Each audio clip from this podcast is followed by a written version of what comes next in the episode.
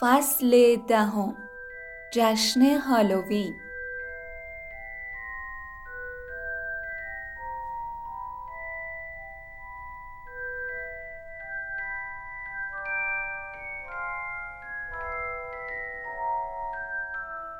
صبح روز بعد مالفوی باور نمی کرد که هری و رون در هاگوارتس باشند.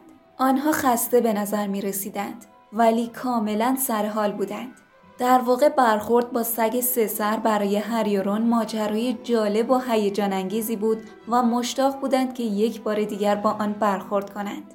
در این میان هری قضیه بسته ای را که به نظر می رسید از گرینگوتس به هاگوارتس منتقل شده باشد برای رون تعریف کرد و از آن به بعد هر دو در این فکر بودند که درون آن بسته چه می تواند باشد که به مراقبت شدید نیاز دارد. رون گفت یا خیلی با یا خیلی خطرناک. هری گفت شایدم هر دو. تنها چیزی که از آن بسته می دانستند این بود که طولش حدود 5 سانتی متر است. اما بدون اطلاعات بیشتر نمی توانستند حدس بزنند که درون بسته چیست. نویل و هرماینی برای فهمیدن اینکه در دریچه زیر پای سگ چه می تواند باشد کوچکترین علاقه ای از خود نشان ندادند. تنها چیزی که برای نویل اهمیت داشت این بود که به هیچ وجه به آن سگ نزدیک نشود. هرماینی دیگر با هری و صحبت نمی کرد.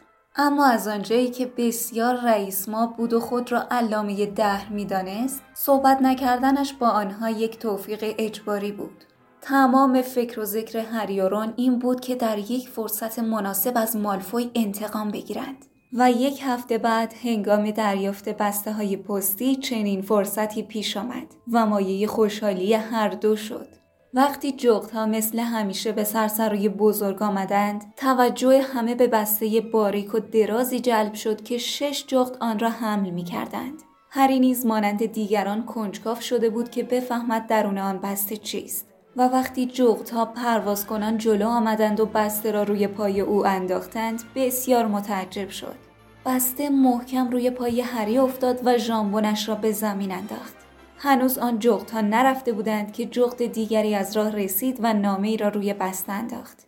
خوشبختانه هری اول نامه را باز کرد که در آن نوشته بود بسته را سر میز باز نکن. یک جاروی نیمبوس 2009 در این بسته است که متعلق به توست. اما نمی‌خواهم کسی بفهمد که تو جارو داری. در این صورت همه می‌خواهند جارو داشته باشند. امشب ساعت هفت اولیور وود در زمین کویدیچ منتظر توست که به دیدنش بروی و جلسات تمرین را آغاز کنی. پروفسور میم مکگوناگال هری که نمی توانست خوشحالیش را پنهان کند نامه را به دست رون داد. رون با حسرت گفت یه نیمبوس دو هزار؟ من هنوز به این مدل جارو دستم نزدم. از آنجا که می‌خواستند قبل از رفتن به اولین کلاسشان در یک جای خلوت بسته را باز کنند با عجله از سرسرا خارج شدند. وقتی به وسط سرسرای ورودی رسیدند متوجه شدند که گراب و گل جلوی پلکان مرمری ایستادند و راهشان را بستند. در همان لحظه مالفوی بسته را از دست هری قاپید و پس از لمس کردن آن گفت این یه جاروی پرنده است.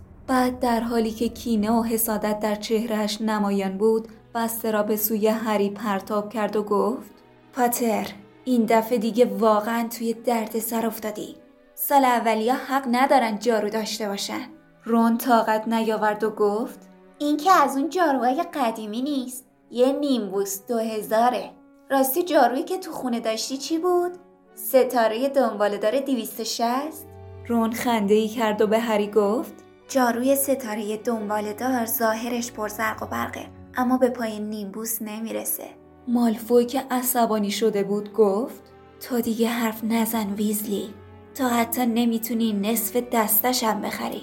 اگه خودت و برادرات پولاتون رو جمع کنین شاید بتونین یه شاخه یه شاخه بخرینش. پیش از آنکه رون جوابی بدهد پروفسور فلیت‌ویک به مالفوی نزدیک شد و با صدای جیرجیر مانندش گفت بچه ها امیدوارم خیال جنگ و دعوا نداشته باشید. مالفوی بلا فاصله گفت پروفسور برای پاتر یه جاروی پرنده فرستادن. آره می‌دونم. آنگاه پروفسور فیلدویک به هری لبخند زد و گفت پاتر پروفسور مگوناگال درباره شرایط خاصت با هم صحبت کرده. راستی مدلش چیه؟ هری که سعی می‌کرد به قیافه وحشت زده مالفوی نخندد گفت نیمبوس دو هزار آقا. جا داره که از مالفوی تشکر کنم. چون لطف اون باعث شد من صاحب این جارو بشم. قیافه مالفوی هم گیج بود هم خشمگین. و هری و رون برای اینکه خندهشان را پنهان کنند با عجله از پله ها بالا رفتند. در بالای پله های مرمری هری که از ته دل میخندید گفت دروغ که نگفتم. اگه مالفوی یادآوری نویلو بر نداشته بود من الان توی تیم نبودم.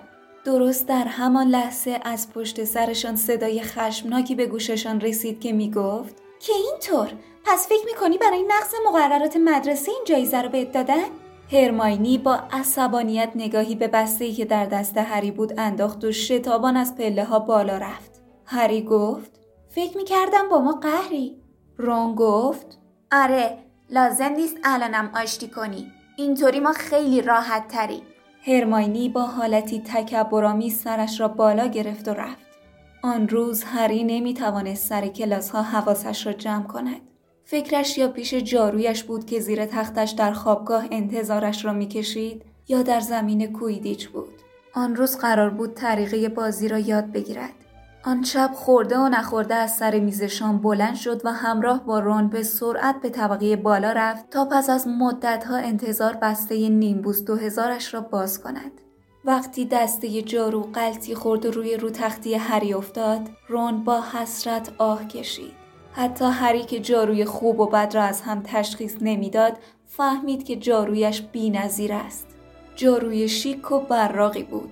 دسته آن از چوب ماهون و شاخه های دم بلند و کشیده آن ظریف و مرتب بودند. در انتهای دسته جارو عبارت نیمبوس دو هزار با حروف طلایی رنگ خود نمایی می کرد. پیش از ساعت هفت هری از قلعه خارج شد و زیر انوار رنگارنگ غروب خورشید به سوی زمین کویدیچ رفت. قبل از آن هری به داخل هیچ ورزشگاهی قدم نگذاشته بود. صدها صندلی دور تا دور زمین بازی به چشم می‌خورد که تماشاچیان بر روی آن می نشستند و به تماشای مسابقه می پرداختند. در هر طرف زمین سه تیر بلند و طلایی رنگ بود که در بالای هر کدام از آنها یک حلقه نمایان بود. تیرهای دروازه هری را به یاد نوعی حلقه های دستهدار پلاستیکی انداخت که بچه های ماگل ها برای درست کردن حباب از آنها استفاده می کردند. تنها فرقشان این بود که ارتفاع تیرهای دروازه به پانزده متر می رسید. هری چنان برای پرواز با جاروی پرنده شور و شوق داشت که نتوانست منتظر اولیور بماند. سوار جارو شد و بالا رفت. چه لذت بخش بود. هری به سرعت اوج می گرفت و به سمت حلقه دروازه شیرجه می رفت. آنگاه از سوی دیگر آن بیرون می آمد و دوباره اوج می گرفت. نیمبوس دو هزار را با کوچکترین اشاره به هر سمتی که می‌خواست هدایت می‌کرد. سرانجام الیور وود از راه رسید و گفت هی پاتر بیا پایین الیور وود صندوق چوبی نسبتا بزرگی را به داخل زمین آورده بود. هری آهسته و نرم در کنار او فرود آمد. برقی در چشمهای وود درخشید و گفت عالی شد. حالا می‌فهمم پروفسور مگوناگال چی می‌گفت. تو واقعا نابغه ای. امشب فقط قواعد بازی رو بهت یاد میدم. اما باید هفته ای سه روز با تیم تمرین کنی. وود در صندوق را باز کرد. در داخل آن چهار توپ کوچک و بزرگ قرار داشت. وود گفت خب یاد گرفتن کویدیچ خیلی آسونه ولی بازی کردنش نه. هر تیم هفت تا بازیکن داره. سه تاشون بازیکن حمله یا مهاجمن. وود از درون صندوق یک توپ قرمز روشن هم اندازه توپ فوتبال را بیرون آورد. هری که سعی می‌کرد با تکرار حرفای وود مطالب را به خاطر بسپارد گفت هر تیم سه تا بازیکن حمله داره. اسم این توپ کوافله. بازیکنان حمله با پاسکاری کوافل جلو می‌برن. بعدش هم توی حلقه میندازنش. هر بار که توپ و وارد حلقه کنن ده امتیاز می‌گیرن. متوجه شدی؟ بازیکنان حمله کوافل رو به هم پاس میدن و توی حلقه میندازن که امتیاز بگیرن. پس یه چیزی مثل بسکتبالی که با جاروی پرنده و 6 تا حلقه انجام میشه درسته؟ وود کنجکاوانه پرسید. بسکتبال دیگه چیه؟ هیچی هیچی. هر تیم یه دروازبان داره. من دروازبان تیم گریفین دارم وظیفه من اینه که اطراف حلقه ها پرواز کنم و نذارم تیم حریف گل بزنه. هری که می‌خواست همه نکات را به خاطر بسپارت گفت سه تا بازیکن حمله و یه دروازهبان که با توپ کوافل بازی می‌کنن. خب فهمیدم. هری به سه توپ دیگری که در صندوق بودند اشاره کرد و گفت پس اینا چی؟ الان بهت نشون میدم. اینو بگیر. سپس به هری یک چماق داد که کمی شبیه به چوب بیسبال بود. وود گفت الان بهت نشون میدم که توپای بلاجر چی کار می‌کنن. اسم این دوتا توپ بلاجره. او دو توپ هم اندازه مشکی و براق را که کمی کوچکتر از کوافل بودند به هری نشان داد. وقتی هری به توپ ها نگاه کرد متوجه شد که توپ ها تکان می‌خورند. به نظر می رسید می خواهند از لای تصمه ها و بندهایی که آن دو را در صندوق نگه داشتند خارج شود. الیور وود به هری گفت که عقب بیستد و بعد یکی از توپ های بازدارنده را آزاد کرد. توپ سیاه رنگ بلافاصله اوج گرفت و مستقیم به سمت هری حمله ور شد. هری با چماقی که در دست داشت ضربه‌ای به توپ زد تا از برخورد آن با بینیش جلوگیری کند. توپ در مسیری مارپیچی به هوا رفت و بالای سر آنها چرخید و این بار به الیور حمله کرد. اما الیور موفق شد با یک شیرجه آن را مهار کند. سپس نفس نفس زنان سعی کرد توپ پرنیرو را دوباره در صندوق بگذارد و با تسمه آن را محکم ببندد. بعد رو به هری کرد و گفت دیدی توپای بازدارنده با سرعت این طرف و اون طرف میرن و سعی می‌کنن بازیکنن رو از روی جارو بندازن پایین. برای همین توی هر تیم دو تا بازیکن دفاع یا مدافع داریم. وایسا دیگه. مدافعای تیم ما دوقلوهای ویزلی هن. وظیفهشونم اینه که از بازیکنان تیم در برابر ضربه توپای بلاجر محافظت کنن. مدافعای هر تیم سعی می‌کنن بازدارنده ها رو با چماق به طرف تیم حریف پرتاب کنن. خب یاد گرفتی؟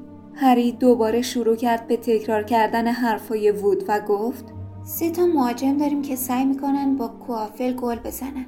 یه دروازبان داریم که از حلقه ها محافظت می‌کنه. دو تا هم مدافع داریم که توپای بلاجه رو از تیمشون دور می‌کنن. وود گفت عالیه. هری که سعی می‌کرد با حالت عادی صحبت کند پرسید تا حالا توپای بلاجر کسی رو کشته؟ توی آگوارتس که همچین چیزی سابقه نداشته. بدترین صدمه توپای بلاجر تا الان شکستن فک چند نفر بوده. خب آخرین بازیکن تیم بازیکن جستجوگره که خود تو هستی. تو اصلا با کوافل و بلاجرا کاری نداشته باش. اگه فرق سرما شکستن چی؟ نگران نباش. دو قلوهای ویزلی توی مهار کردن توپای بلاجر نظیر ندارن. اونا خودشون مثل دو تا توپ بلاجر انسان نمان وود آخرین توپ را از صندوق بیرون آورد. این توپ از کوافل و بلاجرها کوچکتر و به اندازه یک گردوی درشت بود. رنگش طلایی و براق بود و دو بال کوچک نقره‌ای داشت که بیوقفه می جنبیدند.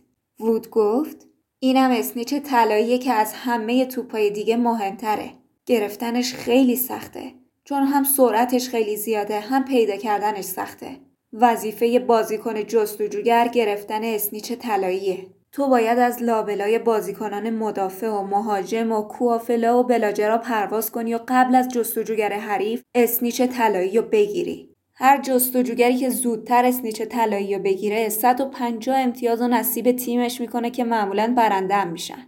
برای همینه که روی بازیکن جستجوگر زیاد خطا می‌کنن. بازی کویدیچ وقتی تموم میشه که بازیکن جستجوگر یکی از دوتا تیم اسنیچ طلایی رو بگیره. برای همین ممکنه بازی مدت ها ادامه پیدا کنه. فکر کنم رکوردش سه ماهه.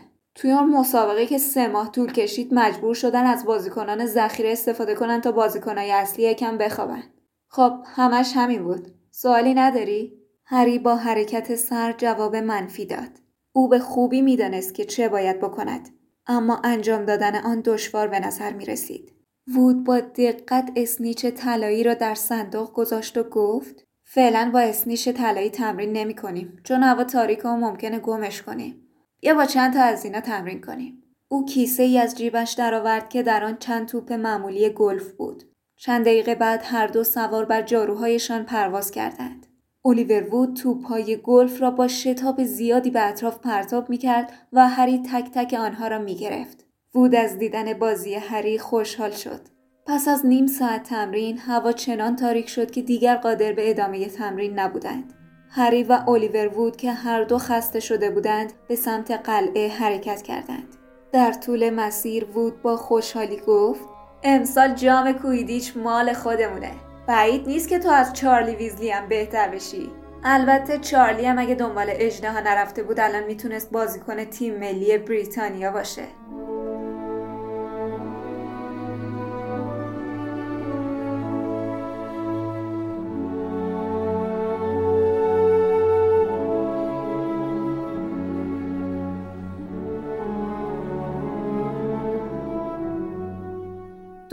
از اقامت هری در هاگوارتس میگذشت و او که سه روز در هفته را به تمرین کویدیچ می پرداخت و بقیه اوقاتش را به انجام تکالیفش میگذراند چنان مشغول بود که باورش نمی‌شد دو ماه گذشته است. زندگی در قلعه بسیار راحتتر و بهتر از زندگی با دورسلی ها بود. درسهایشان روز به روز جالبتر می‌شد و آنها اصول و مقدمات جادوگری را به خوبی آموخته بودند. صبح روز هالووین دانش آموزان با بوی خوش کدو حلوایی از خواب بیدار شدند. از آن بهتر این بود که پروفسور فلیت‌ویک در کلاس وردهای جادویی اعلام کرد که دیگر برای به پرواز درآوردن اشیا آمادگی لازم را پیدا کردند. بچه ها از زمانی که پروفسور فلیت‌ویک وزغ نویل را دور کلاس به پرواز درآورده بود، دلشان می‌خواست خودشان نیز به این کار بپردازند. پروفسور فلیت‌ویک برای شروع تمرین کلاس را به گروه های دو نفره تقسیم کرد. سیموس فینیگان یار هری شد و هری نفس راحتی کشید. زیرا هنگامی که پروفسور فیلیدویک می‌خواست یار هری را تعیین کند، نویل سعی داشت توجه او را به خود جلب کند. از سوی دیگر رون نیز با هرماینی گرنجر در یک گروه افتاد. تشخیص اینکه کدام یک از این موضوع خشمگین تر بودند بسیار دشوار به نظر می رسید. آن دو از روزی که جاروی هری به دستش رسیده بود با هم حرف نزده بودند. پروفسور فریدویک که مثل همیشه روی چندین کتاب ایستاده بود گفت خب حرکت سریع و زیبای مچ دست رو که قبلا تمرین کرده بودیم فراموش نکنید. یادتون باشه که باید سریع و فرز باشید. سریع و فرز. تلفظ شمرده وردها خیلی مهمه. همیشه یاد باروفیو یا جادوگر بیافتید که موقع تلفظ یکی از وردها به جای حرف ف حرف س رو تلفظ کرد و وقتی به خودش اومد که یک گاو میش روی سینش وایساده بود. کار سختی بود. با اینکه سیموس و هری سری و فرز بودند پری که قرار بود از روی میز به هوا ببرند از جایش تکان نمی‌خورد. سیموس آنقدر بیتاقت شده بود که با چوب دستیش ضربه‌ای بپرزد و پر بلا فاصله آتش گرفت. و هری مجبور شد با کلاهش آن را خاموش کند. وزرون در میز مجاور چندان بهتر نبود.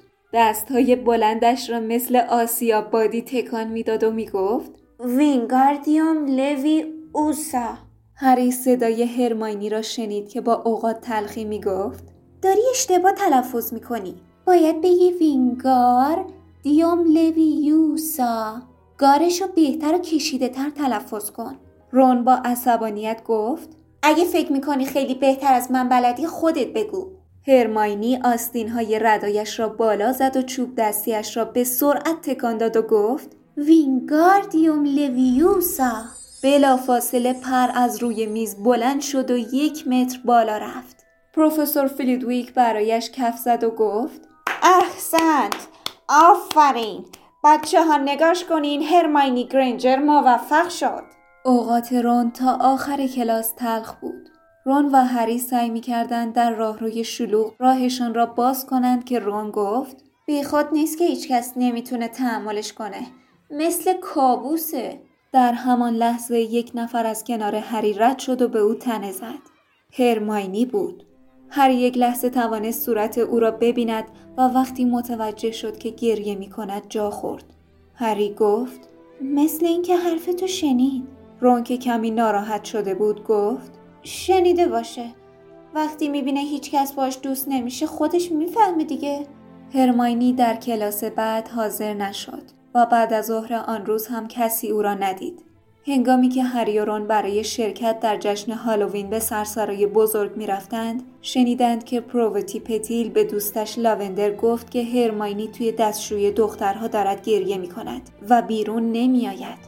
رون از شنیدن این حرف ناراحت شد اما همین که وارد سرسرای بزرگ شدند تزئینات ویژه جشن هالووین فکر هرماینی را از سرش بیرون کرد هزار خفاش زنده از دیوارها و سقف بیرون می آمدند و هزار خفاش دیگر همچون ابر سیاهی بر فراز میزها پرواز می کردند و شعله شمهای درون کد و حلوایی ها را به نوسان می انداختند. ناگهان انواع غذاهای رنگین در های طلایی پدیدار شد.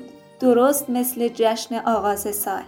هری سرگرم پوست کندن یک سیب زمینی تنوری بود که پروفسور کویرل سراسیمه وارد سرسرای بزرگ شد. دستارش کج شده بود و چهرش وحشت زده به نظر می رسید. همه او را دیدند که با عجله به سوی دامبلدور رفت و خود را روی میز انداخت و با نفسهای بریده گفت یه قول قارنشین توی دخمه هاست. اومدم که بهتون خبر بدم. آنگاه از هوش رفت و روی زمین افتاد. در سرسرای بزرگ قوقایی برپا شد. پروفسور دامبلدور مجبور شد برای ساکت کردن دانش آموزان با چوب دستیش چندین ترقه با جرقه های ارغوانی منفجر کند. سپس با خشم گفت ارشدها. زودتر گروه هاتون رو به خوابگاه ها ببرید. پرسی مشتاقانه جلو آمد و گفت بچه ها دنبال من بیاین. از هم جدا نشین. سال اولیا قول قارنشین ترس نداره. به شرطی که از دستورات من سرپیچی نکنی. حالا پشت سر من بیاین از من فاصله نگیرین. راهو برای سال اولیا باز کنین. اجازه بدید. اجازه بدید. من دانش آموز ارشدم. وقتی از پله ها بالا می رفتند هری پرسید این قوله چطوری تونسته وارد قله بشه؟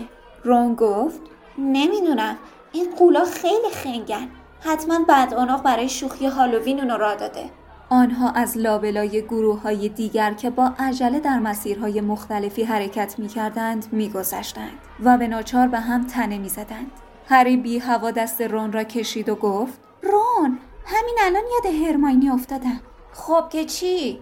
اون خبر نداره که قول توی قلعه است. باید بهش خبر بدیم رون لبش را گاز گرفت و با ناراحتی گفت باشه اما خدا کنه پرسی ما رو نبینه. آنها بلافاصله خم شدند و همراه دانش آموزان هافلپاف به سمت دیگری رفتند. آهسته و بی صدا وارد یکی از راهروهای خلوت شدند و با عجله به طرف دستشویی دختران رفتند. تازه از اولین پیچ رد شده بودند که صدای قدم های سریعی را از پشت سر شنیدند. رون زیر لب گفت وای پرسی. و بلا فاصله هری را به پشت یک مجسمه شیردال سنگی کشید. آنها از پشت مجسمه به اطراف نگاه کردند. اما به جای پرسی اسنیپ را دیدند که از راه رو گذشت و ناپدید شد. هری آهسته گفت اینجا چیکار می‌کنه؟ چرا با بقیه معلما به دخمه نرفته؟ چه می‌دونم؟ پس از دور شدن صدای پای اسنیپ آهسته و بی صدا وارد راهروی بعدی شدند. هری گفت اسنیپ داره میره طبقه سوم. اما رون دستش را بلند کرد و گفت این چه بوی گندیه. هری بو کشید و بوی گندی به مشامش رسید که مخلوطی از بوی جوراب و بوی چاه توالت بود. آنگاه صدای قررش خفیفی را شنیدند و بلافاصله صدای قدم های سنگین و قولاسایی در راه را پیچید. روم با دست به انتهای راه رو در سمت چپشان اشاره کرد. موجود عظیم و قول پیکری از انتهای راه رو به سویشان می آمد. آنها خود را جمع جور کردند و در سایه تاریکی پنهان شدند تا وقتی آن موجود در نور محتاب قرار گرفت آن را ببینند. منظره وحشتناکی بود. یک قول سه متر و نیمی با پوست تیره و خاکستری رنگ بود که بدن عظیم و قوی هیکلش به یک تخت سنگ بزرگ شباهت داشت و سر کوچک و بیمویش مثل یک نارگیل بر روی تنهش نمایان بود. ساقهای کوتاهش مثل تنه درخت و پاهایش پهن و پینه بسته بود. چماق بزرگ و چوبی که در دست درازش بود بر روی زمین کشیده می‌شد. قول قارنشین جلوی دری ایستاد و به درون آن نگاه کرد. با مغز کوچکش تصمیمش را گرفت و در حالی که گوشهای درازش را تکان می‌داد خم شد که از در وارد شود. هری زیر لب گفت کلید روی دره. می‌تونیم در رو روش قفل کنیم. روم با ترس و نگرانی گفت فکر خوبیه. آهسته به طرف در باز رفتند. دهانشان خشک شده بود و خدا خدا می‌کردند قول از آنجا بیرون نیاید. هری با یک گام بلند خود را به کلید رساند. در را محکم بست و قفل کرد. سپس گفت آخیش؟ هر دو با قیافه های پیروزمندانه دوان دوان برگشتند.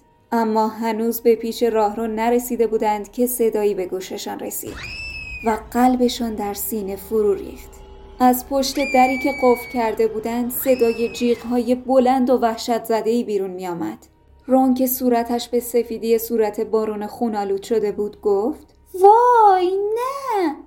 هری که نفسش بند آمده بود گفت اونجا دستشوی دختراست. هرماینی به هیچ وجه نمی‌خواستند به آن در نزدیک شوند. اما مگر چاره دیگری هم داشتند؟ دوان دوان برگشتند و با دستپاچگی کلید را در قفل چرخاندند و با ترس و وحشت وارد دستشویی شدند. هرماینی گرینجر به دیوار چسبیده بود و به نظر می رسید هر لحظه ممکن است بیهوش شود. اول همانطور که به او نزدیک می شد کاسه دستشویی ها را از دیوار می کند. هری وحشت زده به رون گفت باید گیجش کنیم. در پوش یکی از توالت ها را برداشت و محکم به دیوار کوبید. قول در چند قدمی هرماینی ایستاد و آهسته رویش را برگرداند که ببیند صدا از کجا بود. احمقانه پلک می‌زد که چشمهای ریز و شرورش به هری افتاد. لحظه ای درنگ کرد و سپس چماقش را بالا گرفت و به سمت هری آمد. رون از سمت دیگر دستشویی فریاد زد. آهای کل پوک! و بلا فاصله یک لوله فلزی را به طرف قول پرتاب کرد. قول که ظاهرا متوجه برخورد لوله با شانهش نشده بود با شنیدن صدای رون پوزه زشتش را به سمت رون گرفت. هری از این فرصت استفاده کرد و از کنار قول رد شد. دست هرماینی را گرفت و سعی کرد او را به طرف در بکشاند و فریاد زد. زود باش بدو بدو! اما هرماینی که دهانش از ترس باز مانده بود به دیوار چسبیده بود و نمی توانست تکان بخورد. قول که از صدای فریاد و انعکاس صداها از کوره در رفته بود دوباره قرشی کرد و به سوی رون رفت که از همه نزدیکتر بود و راه فرار نداشت. در آن لحظه هری دست به کاری زد که هم بسیار شجاعانه بود و هم بسیار احمقانه.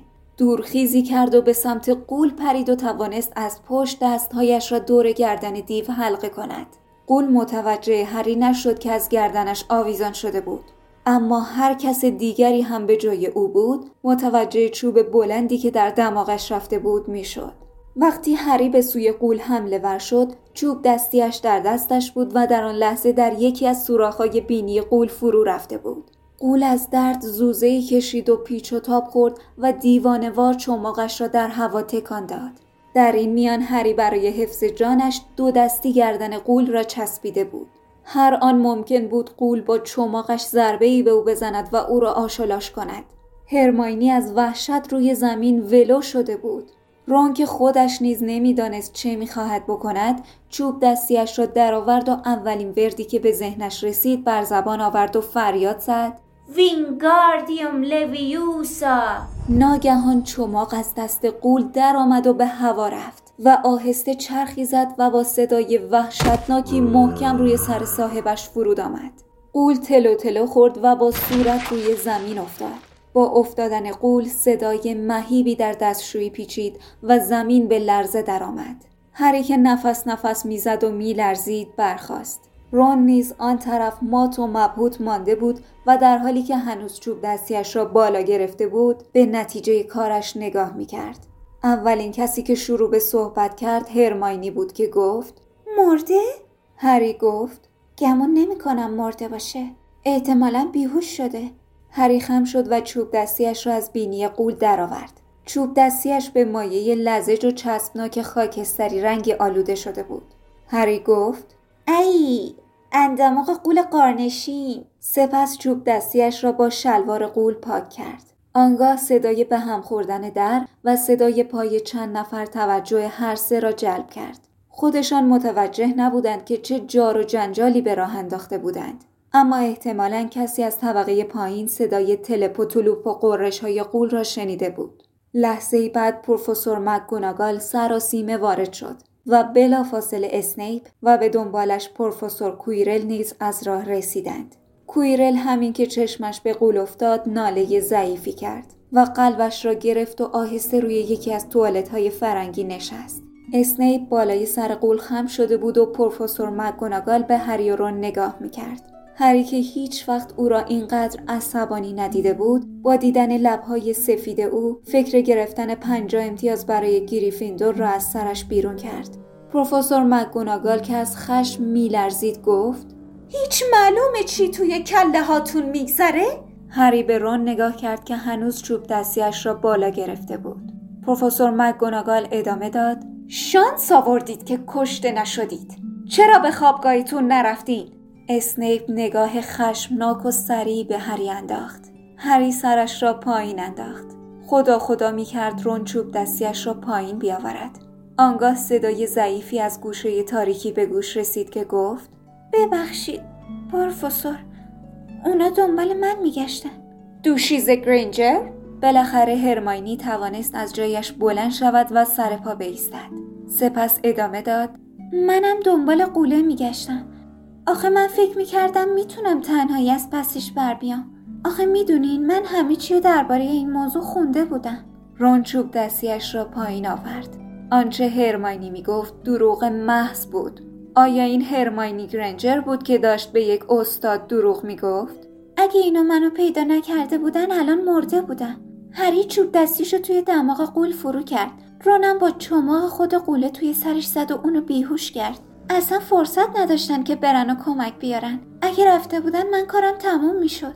هری و رون سعی کردند وانمود کنند که این داستان برایشان تازگی ندارد. پروفسور که به هر سه آنها نگاه می‌کرد گفت که اینطور؟ دوشیز گرینجر دختری احمق. آخه برای چی فکر کردی می‌تونی از پس یه قول بیابونی بر بیای؟ هرماینی سرش را پایین انداخت. زبان هری بند آمده بود. هرماینی گرینجری که هیچ وقت قانون شکنی نمی کرد خود را خطاکار جلوه داده بود که آنها را از دردسر نجات دهد. دروغ گفتن هرماینی همانقدر محال به نظر می رسید که شیرینی پخش کردن اسنیپ. پروفسور مکگوناگال گفت دوشیز گرینجر من واقعا از تو توقعی چنین کاری رو نداشتم. برای این کار تو پنج امتیاز از گروه گریفیندور کم می کنم. حالا اگه زخمی نشدی زودتر برگرد به برج گریفیندور. بچه ها بقیه غذا رو توی برج می‌خورن. هرماینی رفت. پروفسور مکگوناگال به هری و رون رو کرد و گفت بازم میگم خیلی شانس آوردین ولی اینو بدونین که همه سال اولیا نمی‌تونن از پس یه قول قارنشین بالغ بر بیان. هر کدومتون پنج امتیاز برای گروهتون کسب کردین. در ضمن پروفسور دامبلدور هم در جریان این ماجرا قرار می‌گیره. حالا می‌تونین برگردین به برجتون. آنها فورا از دستشویی بیرون رفتند و تا دو طبقه بالاتر هیچ حرفی به هم نزدند. دور شدن از بوی نفرت انگیز قول قارنشین از هر چیز دیگری لذت بخشتر بود. بالاخره رون قرولند کنان گفت باید بیشتر از ده امتیاز بهمون می‌دادن. پنج امتیاز. آخه پنج امتیازش بابت هرماینی کم شد. رون تصدیق کرد و گفت خیلی لطف کرد که ما را از اون دردسر نجات داد. البته ما هم جون اونو نجات دادیم. اگه ما در رو روی قول قفل نکرده بودیم شاید دیگه احتیاجی به کمک ما نداشت. به تابلوی بانوی چاق رسیدند و با گفتن اسم رمز که پوزه خوک بود داخل سالن عمومی شدند. سالن عمومی گریفیندور شلوغ و پرسر و صدا بود. همه مشغول خوردن غذاهایی بودند که از پایین به برجشان منتقل شده بود. هرماینی تک و تنها کنار در منتظر آنها مانده بود. پس از یک لحظه سکوت آمیخته به شرمندگی بی آنکه به هم نگاه کنند هر سه گفتند متشکرم. سپس با عجله رفتند که بشقاب بگیرند. از آن لحظه به بعد هرماینی گرنجر دوست آنها بود. بسیاری از حوادث به دوستی و صمیمیت ختم می شوند و از پا درآوردن یک قول قارنشین سه متر و نیمی یکی از همین حوادث بود.